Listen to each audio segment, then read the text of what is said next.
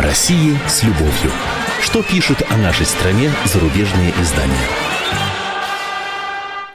Добрый вечер. Как всегда в этот час по пятницам в студии я, замредактора отдела политики «Комсомольской правды» Андрей Баранов с обзором наиболее интересных публикаций в иностранных СМИ о нашей стране. Ну, публикации все, понятно, на одну тему. Итоги выборов в Госдуму, их категорическое неприятие частью радикально настроенных оппозиционеров, уверенных, что на выборах этих совершались масштабные фальсификации. И, естественно, те яростные протестные акции, которые охватили, в частности, Москву в минувшие дни.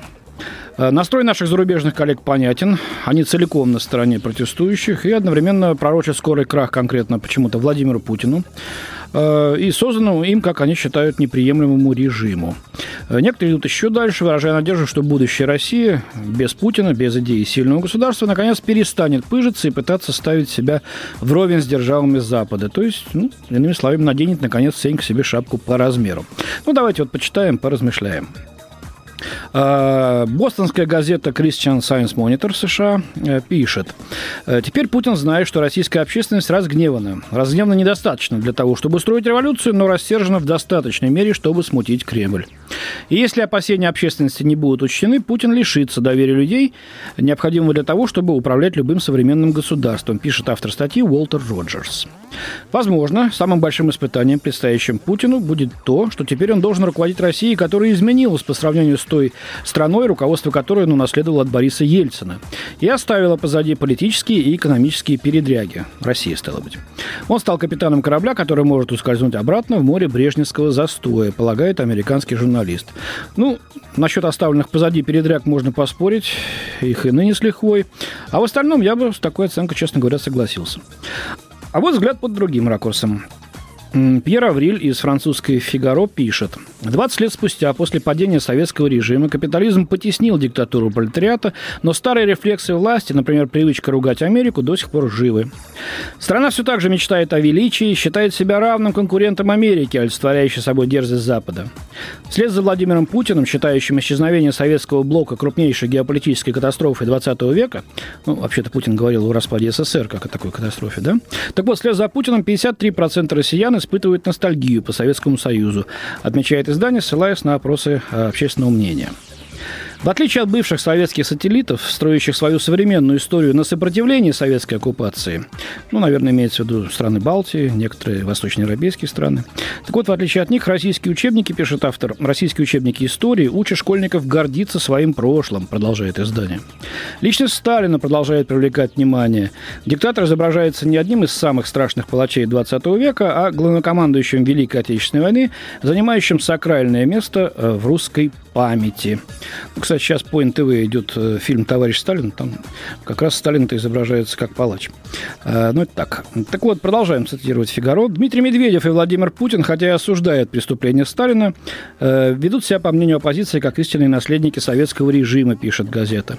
Как только речь заходит об очернении противника или обвинении Америки и Запада во всех бедах России, премьер-министр черпает вдохновение в советской риторике, отмечает издание, напоминая, как Путин обвинил Хиллари Клинтон в провоцировании протестных манифестаций после выборов 4 декабря. Либералы надеются, заключает газета, что когда нынешнее поколение уйдет на пенсию, сила инерции ослабнет, и Россия наконец покончит с советским прошлым, и все будет хорошо. Ну да, если представить, что, например, автор жил бы в конце 40-х годов прошлого века и писал «Фигаро», э, то, уверен, его оценки Сталина и СССР были бы другими. Ну, потому что во многом благодаря им, Сталину и Советскому Союзу, Франция осталась Францией. И это из истории уже не выкинешь никогда, как слово из песни. А что касается Клинтон, то, конечно, спасибо ей за заботу. Ну, чего она молчала когда вот американская полиция месила в городах США участников протестного движения «Захватил Уолл-стрит» э, несколько недель назад. Э, кстати, подлинно народного движения с охватом многих общественных слоев, ну, покаялось бы, что ли, вот, перед мировым сообществом. Нет, не услышали мы ничего этого. Вообще, тема обвинения в адрес госсекретаря Клинтон со стороны Путина вызвала острую реакцию американских СМИ. Вот Джеймс Хилл из «Нью-Йорк Таймс» написал сегодня, что, выступив с резким личным обвинением, э, извините, с редким, с редким личным обвинением, Путин сказал, что Клинтон дала сигнал некоторым деятелям в России после парламентских выборов. Однако утверждение Путина о том, что Клинтон отнесла с предубеждением к выборам в субботу, представляется необоснованным, пишет автор статьи. Но я напомню, что Путин сказал следующее. А вот такая цитата из него. «Я посмотрел на первую реакцию реакцию наших американских партнеров, первое, что сделала госсекретарь, дала характеристику, оценку выборам, сказала, что они нечестные, несправедливые, хотя еще не получила материалы наблюдателей э, БДИПЧ, то есть ОБСЕ, отметил Путин. Но, видимо, очень торопилась Хиллари заклеймить Москву. Ну, что ж, преуспела. В зарубежной прессе разделились мнения, что, собственно, происходит в России. Революция или так нежданная, но и не опасная для власти э, легкая такая буза.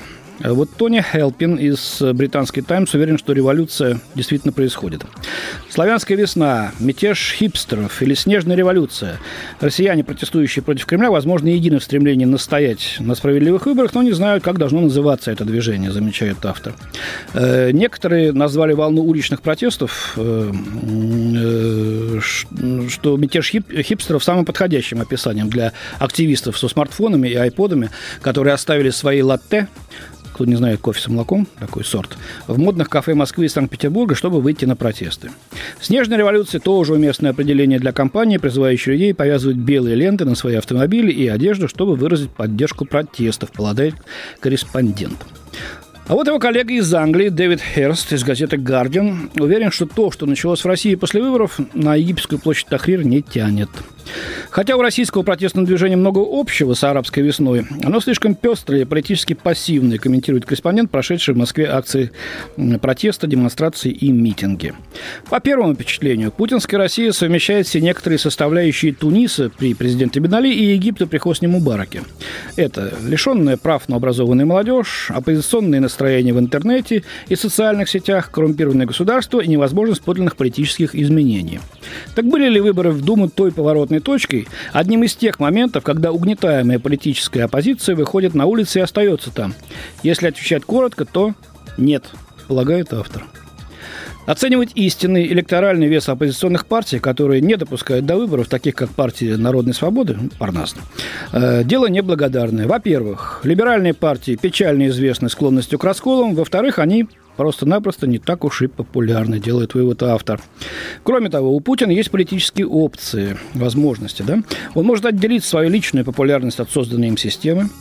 Наконец, он может признать, что такой результат есть знак молчаливого неодобрения и расширить пространство плурализма в парламенте и региональных правительствах. И мишенью народного гнева, считает автор, является не Кремль, а его назначенцы – Однако есть и более глубокие причины, по которым демократические перемены в России, возможно, потребуют времени, пишет Гардиан.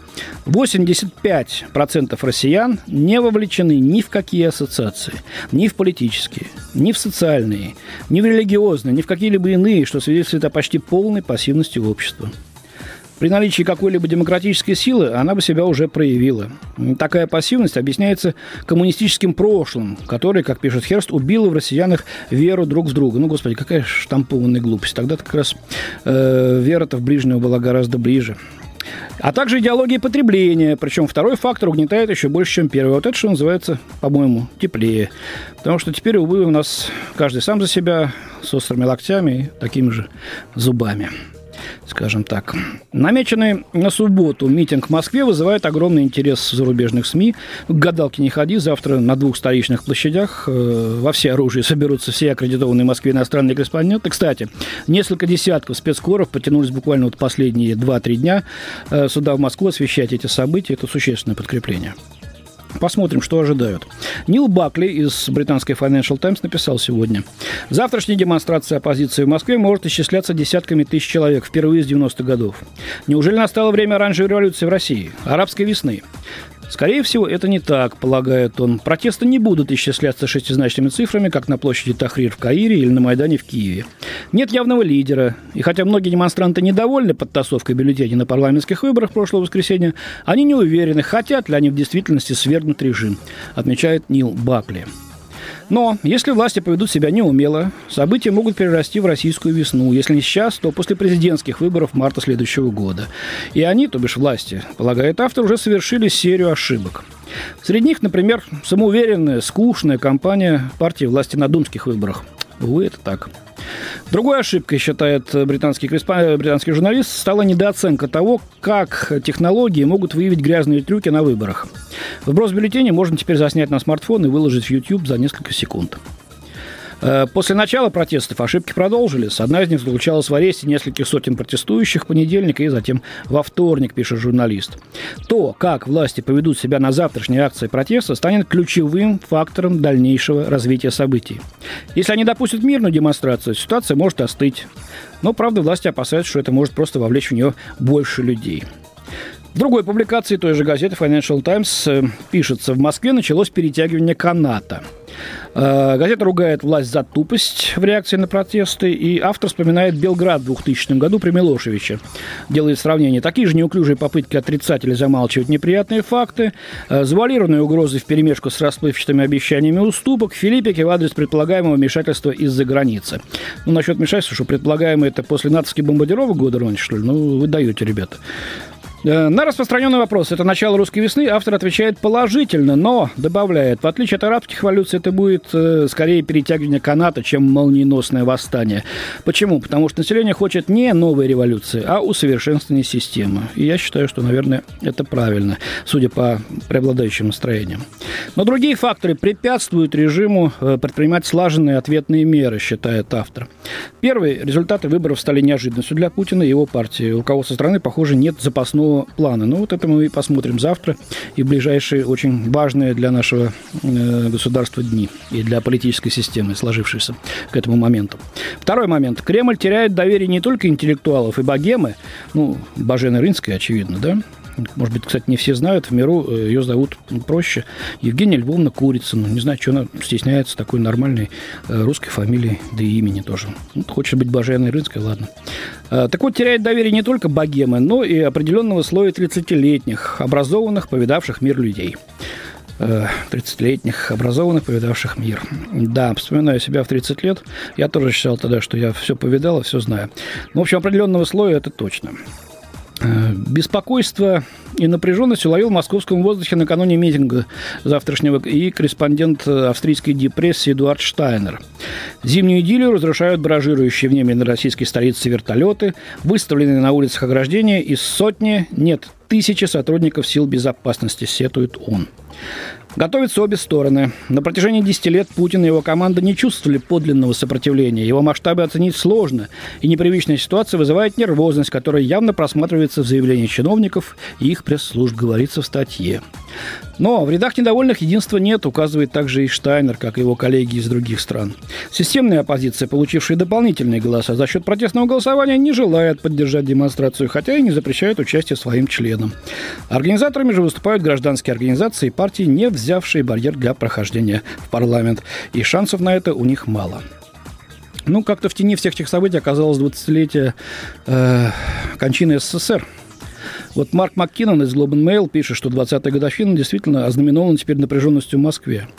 20 лет назад в этот день Борис Ельцин, Леонид Кравчук и Станислав Шушкевич собрались в загородном доме неподалеку от польской границы и подписали соглашение, которое через несколько недель привело к окончательному распаду СССР. Дальше удивительная фраза. «Если бы все шло по плану, то Россия, Украина и Беларусь стали бы здоровыми, либеральными демократиями в соответствии с представлениями своих лидеров. И четверг, этот нынешний вот прошедший четверг, мог бы стать выходным днем для трех независимых государств, пишет Globe Mail. А вместо этого был еще один день напряженности на улицах Москвы и протестующие недовольны результатами выборов. А на Украине демократия тоже переживает не лучшие времена. Лидер оппозиции Тимошенко находится в тюрьме. Белорусы также не стали свободными при своем диктаторе Александре Лукашенко. Три страны на протяжении долгих лет с разной скоростью откатывались к своему авторитарному прошлому, но теперь в воздухе витает дух перемен, с надеждой замечает автор публикации Марк Маккиннон. А, и говорит, что многое зависит от того, как Путин будет реагировать на общественный гнев. До сих пор Кремль отправлял протестующих за решетку и пытался заглушить обвинения в подтасовке бюллетеней. Но такая стратегия, похоже, лишь усиливает негодование общественности.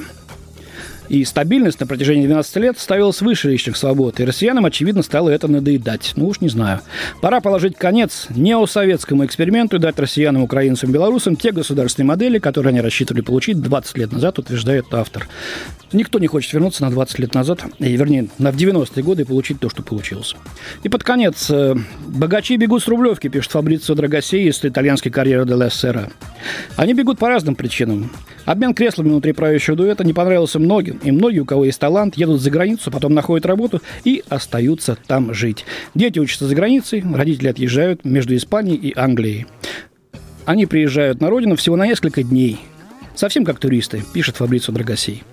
Ну, вряд ли они нужны. С вами был Андрей Баранов. Всего доброго. О России с любовью. Что пишут о нашей стране зарубежные издания?